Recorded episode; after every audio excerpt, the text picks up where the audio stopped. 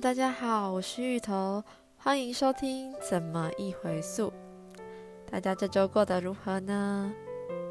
觉得这周有一件事情蛮值得开心可以分享的呢，就是终于下雨了。不知道大家觉得如何呢？我是觉得蛮开心的啦，因为是可以帮助水库解渴嘛，然后也就是不会影响到大家的民生用水啊，或是一些。工业上面的就是用水这样，嗯，因为之前就是芋头看见就是下雨天的时候，就会觉得有点阿脏，这样就是啊，我这样出门有点不太方便呢。然后那种湿哒哒衣服就不知道晒几天，然后就是下雨整个湿湿的感觉就没有很好。但我觉得在这个下雨的故事也可以让我有点启发，就是觉得说，大自然给我们的许多珍贵的礼物啊，但我们有好好的珍惜吗？是考验我们把这些东西视为理所当然，我们的资源很多，还是我们有好好的守护它、珍惜它呢？想到说，就是要有好的环境。真的就要从我开始这样。我觉得时间也来得很快，我们来到了最后一组主持人介绍——校园速见课，克劳蒂费雪。我觉得他的命名超有趣的，为什么叫克劳蒂费雪呢？他期待着就是在平凡中带一点惊奇，也希望自己是可以成为一个很有影响力的人。那他录 podcast 就一路上也有很多巧合的贵人跟贵事。就让我们一起来听听校园速见课的主持人跟我们分享他的心路历程吧。们今天呢，邀请到的是校园速见课的主持人，那请他介绍一下自己。Hello，大家好，我叫克劳蒂费雪，然后我现在在师大念教育所，然后也在高中担任家政的兼课老师。为什么会叫克劳蒂费雪？他感觉很外国化因为我的本名叫做粤语，所以我会翻成英文的话，我会把它翻成 Moonfish。可是那时候就是在申请账号的时候，就是打任何有关 Moonfish 东西，它都已经显示哦，已经有人使用过喽。所以我就想说啊，可是我也想要一点蛮有文艺一点的名字，所以就想说，哎，那用很多云好，所以就叫 Cloudy Fish。然后就直翻就变成克劳蒂费雪，哇，好有创意哦！我没有想过是这样，我只是想说，好像就文艺上的感觉而已。不过就是可以叫我费雪就可以了啦。好，这样也好，我不怕会叫错人这样子。好，那请问就是为什么你会选择加入我们这个怎么一回溯的 p a c k a g e 计划呢？嗯，其实我一直很希望可以成为一个很有影响力的人。那第一次接触跟媒体有关的是在大三那个时候，我去一个组织叫做猫头鹰亲子教育协会，然后是我们系上第一个去那边实习的人，然后嗯，就那时候我可能表现还不错，所以那边的督导，那边的督导就是嗯，就是有帮助我，然后让我就是上新闻，然后还有就是被邀请到央广。有个节目叫做《青春一起飞》，然后就去那边接受主持人的访问。因为我其实也蛮想要从事跟广播相关的，可是那一次进去后，我就发现说，哇塞，当一个广播主持人其实很不容易哎，就是你的思绪、你的口条什么都要非常的清晰。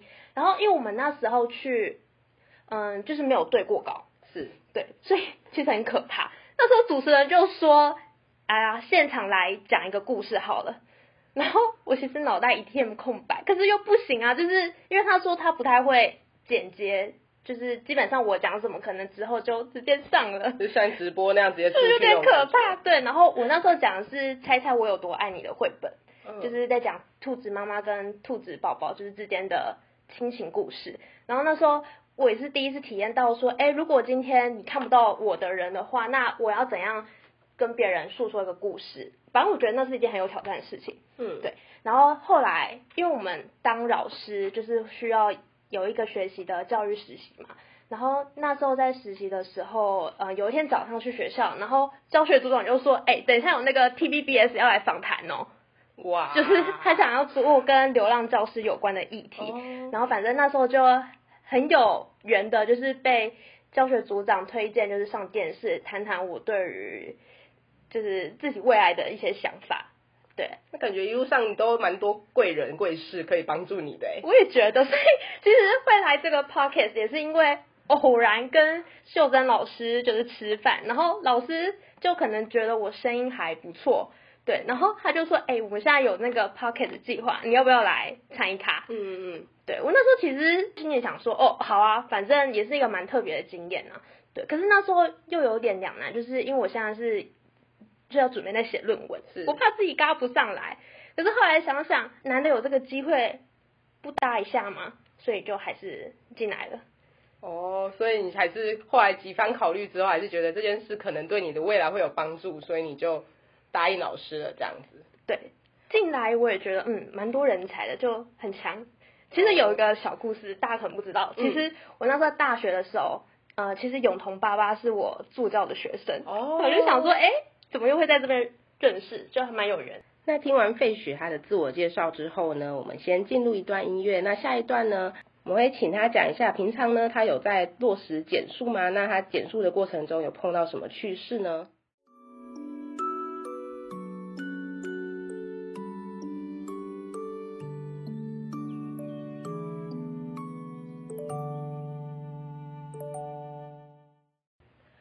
欢迎回来。上一段有讲到说，费雪他有在就是做 p a c k a g e 之前，他的心路历程是什么？那接下来就想要问说，那为什么他会在这个时候需要就是想说，明明之前录过这么多节目，这么多广播内容，但是为什么这次 p a c k a g e 是减速的内容？那他会有兴趣就是做我们这个主题，是不是之前就有在落实减速，或者是关注一些减速的议题或活动呢？嗯，在这边 我必须很老实的说，其实我相较其他主持人来讲是比较晚进入减速这个议题的，毕竟年纪也比较大了。没有啦，看起来年轻啦。好，嗯、我第一次稍微接触到跟减速有关是在大一那个时候，就是系学会有发给我们每一个人一个环保餐具，哦然后反正那时候就想说什么东西不会用到就先丢书包，对，然后所以那时候就是有想到就会拿出来使用，但是使用率其实并不是那么的高，嗯嗯，真正进入减速这个世界是在大四的时候，因为一样就是当老师需要每个学校去看看，看其他老师怎么教的。然后那时候我们是去天母国中看一个家政老师，然后那时候他的主题刚好是嗯跟海洋竞速有关的议题，然后就是有放那个海鸟啊或者海龟那些照片，然后嗯那时候就想说。天呐，我到底做了什么事情？所以那时候是真的有被吓到，嗯然后才真的开始认真思考，说，哎，我是不是也可以做点什么，然后来为这个地球尽一份心力？对，嗯果然大家都是要被惊吓到，才会有想要减速的那种想法跟勇气，这样子吗？是的，所以我觉得视觉的震撼真的还还不错啦，就是也是给我们教育人员上的一个很重要的一个课。好，不过其实我一开始真的在实行减速，我觉得没有进行的很顺利，嗯就是那时候就想说要很多仪式性的行为，比如说我会去看很多很漂亮的产品，然后就想说，哎，我用这么漂亮的产品啊，好像很厉害一样。嗯，是减速的漂亮产品。对，减速的漂亮产品，所以我就会特别去挑那个材质啊，哦或是那个颜色啊，对。然后那时候其实，在找寻减速相关的产品的时候，常会看到它标榜无毒、生物分解，嗯然后我就会一股脑的就摘下去，买很多这样子。就买很多，可是其实也不太会用到。所以像我走了很蛮多冤枉路的，就是我有买过塑胶制品的，就是环保餐具，嗯嗯，你觉得重复使用的那种吗？对对对，重复使用的。然后因为它很漂亮 然后还有像那种稻壳呃稻壳的、啊，嗯或是小麦的、啊，那些我都买过。然后就是它也会标榜说，哦是那个妈妈们会团购，就是给小朋友使用的。我想说，哎，好像蛮安心的吧。可是其实如果大家有使用过，会发现那种他们标榜可以生物分解的。那些天然素材的东西，其实那个叉子，因为我很喜欢用叉子吃东西，嗯我不喜欢用筷子。那个叉子根本就插不进去，插然后我就想说，那我到底买你干嘛？又这么贵？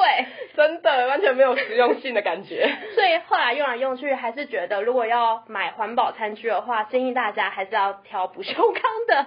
OK，不过挑不锈钢就是也要记得，因为不锈钢其实有分不同的型号嘛，就是大家要记得就是选三零四的。哦，对，像我其实也不嗯太敢那买那种来路不明的不锈钢，我想说我吃进去的到底是重金属还是什么挖沟的，我自己会了解了解对，那嗯，刚刚是提到餐具的部分嘛，那吸管，因为我其实蛮喜欢喝手摇饮的。OK，，对，那因为一开始大家都提倡说，哎，你可以用不锈钢吸管啊，可是我自己是有个过不去的坎啊，因为不锈钢吸管不是看不到里面嘛，对，，看不到。所以我其实不太知道我到底洗的干不干净其实它。有刷子，你还是会怕这样子吗？就是对，就是你还是要有视觉有确定它是干净的，你才敢用。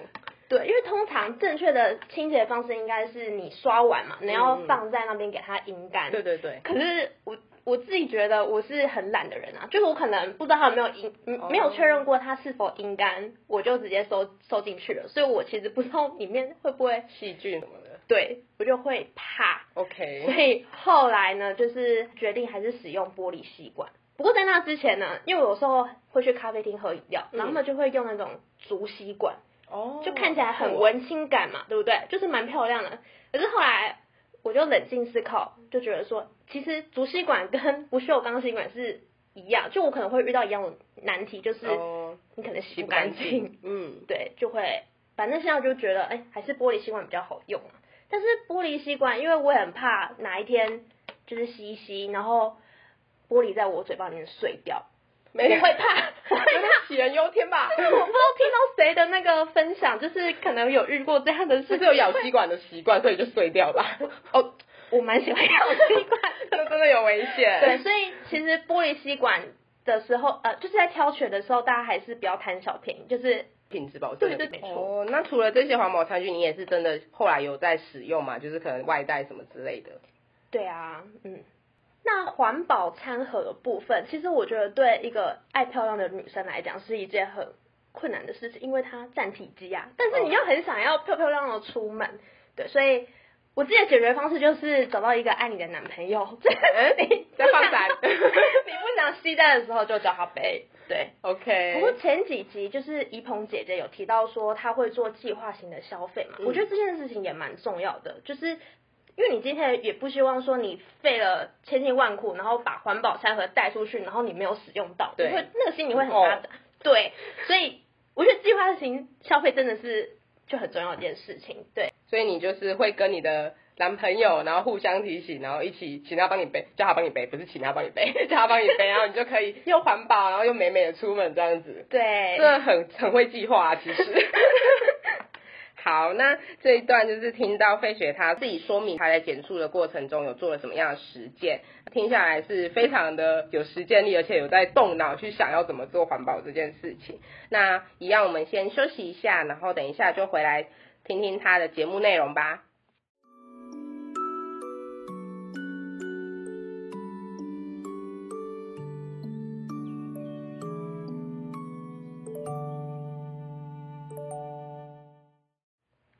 欢迎回来。那刚刚其实听到费雪，就是他说他自己是家政老师，所以一定是跟不管是老师们还是学生们都有一点密切的互动。那这部分就是我们做 podcast，因为我们 podcast 有很多的主题嘛，就是不同的主题、不同的 TA，就是不同的族群都会听。那想说你为什么会想要用校园速建课这个部分作为节目内容的发想呢？我觉得我自己在这个节目的角色定位是担任教育现场的报道者，因为其实学校老师其实非常的忙，然后基本上他们不太会有额外的时间去告诉大家说他们到底在学校里面做了哪些努力。对，可是很不公平的事情是，当你今天发生一个社会事件的时候，大家都会说台湾的教育失败。我觉得这件事情其实非常的不公平，嗯。就是你抹杀了很多老师的心血，而且通常老师可能在法律这一块背景知识也不是那么足够，所以其实他们也不太有心力或是时间去为自己发声。对，嗯。所以我就希望呢，用我这个，因为我毕竟有在学校教课，所以我就希望用我这样的角色，然后去让大家知道说，哎，到底现在高中生他们的生活是过得怎么样啊？然后他们到底学到了哪些有关减速的知识，以及现场老师他们到底怎么教？我就希望可以让观众们来了解我们围墙内的学校教育到底做了哪些事情。嗯，那基本上我这样听，就表示你跟他们一定有大概了解，说他们可能做减速的部分有什么样子的实践，或者是办过什么样的活动？那有没有一些例子可以跟大家说说？嗯，好，呃，我现在讲的例子是，嗯，我那时候去国中实习的例子。然后那时候在实习的时候，学校就很有心的办了一个环保园游会。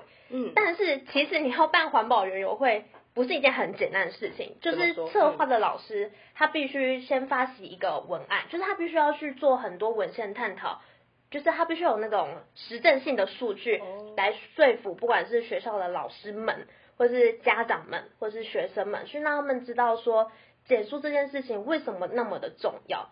对，然后像。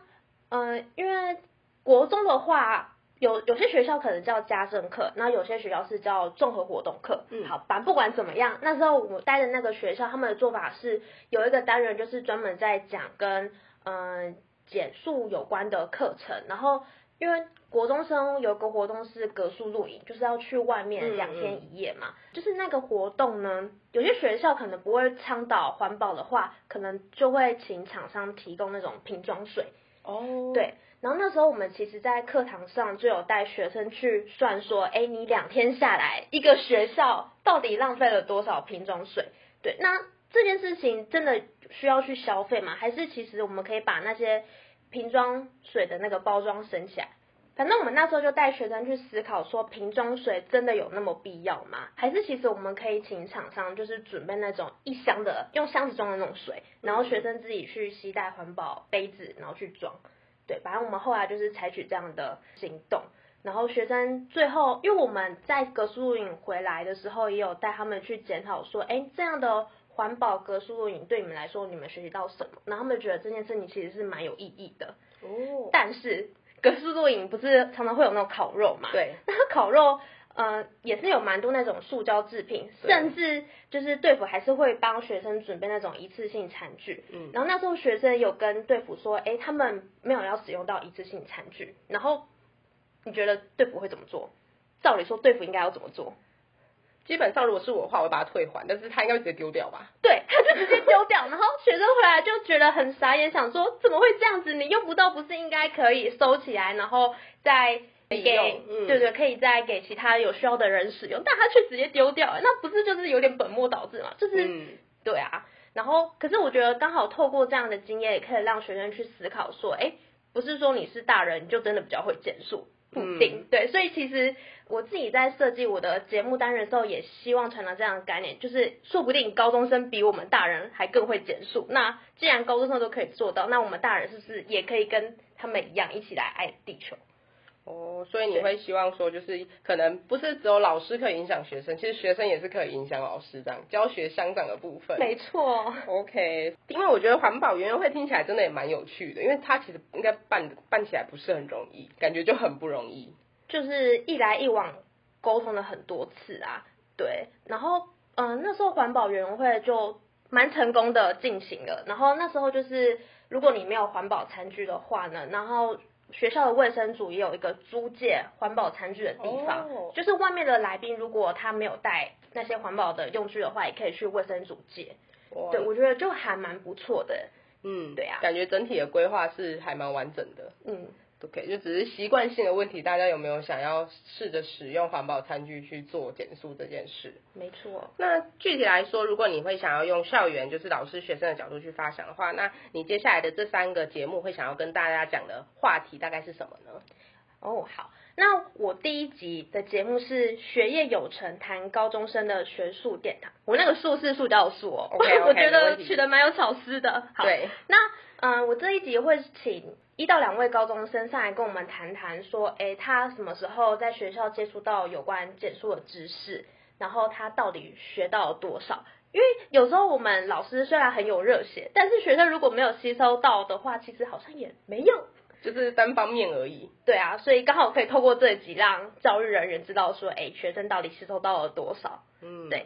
那第二集的话呢，叫做“速难从命”，那个“速”是塑胶的“速”，看看高中生如何减速。那这集就是会一样会邀请一到两位高中生来告诉我们他们平常是怎么样进行减速的，对，然后还有他们日常生活中到底在做什么事情，就是可能补习啊，或是可能社团啊，嗯，对对，让大家知道，哎，高中生现在到底在干嘛？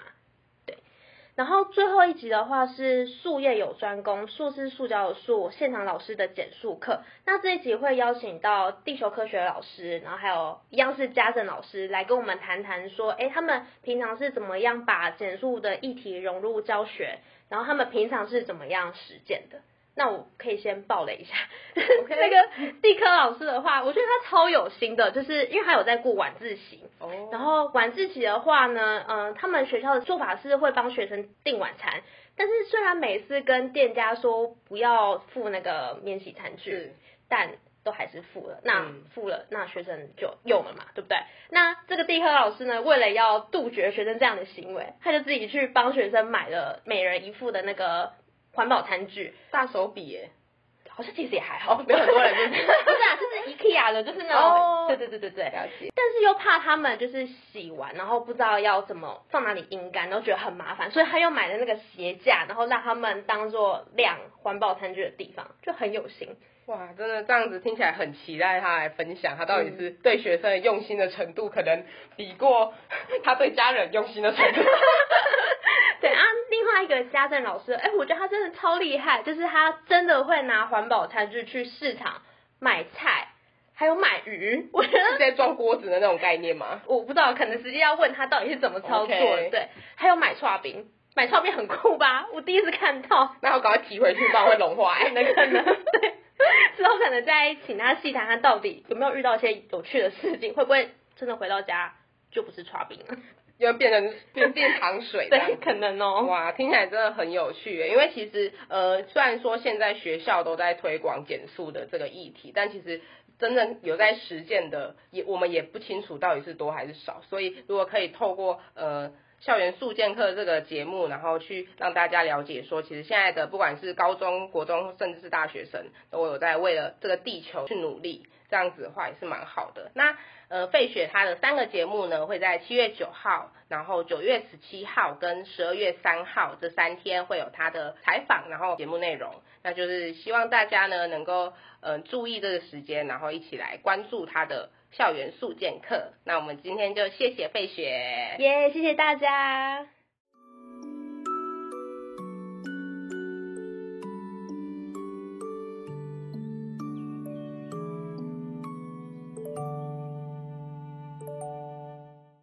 不知道大家刚刚听完克劳蒂费雪的分享，感到如何呢？是否也曾经看到就是动物受苦的照片所吓到，就觉得我使用的那些塑胶制品竟然会影响到那么遥远的动物？这样就是觉得说视觉震撼的那个影响的那个深度是意识的。但如果它没有常常出现在我们面前的话，往往就会被忽略。那其实也是很需要透过教育这件事情，然后去不断的帮我们加深加广，让我们看看这件事情对我们的影响，对动物的影响，乃至对于地球上所有所有的生物的影响，到底有多大呢？真的很期待克劳蒂费雪的节目呢。同学还有老师的真实分享，不知道会撞击出怎样的火花呢？那我们五月十四号永同爸爸不速之客的第一场节目即将要跟大家见面喽，请大家通知大家要继续收听我们的节目呢。最后，我们每一个选择都在决定未来的样貌。那下次再见喽，拜拜。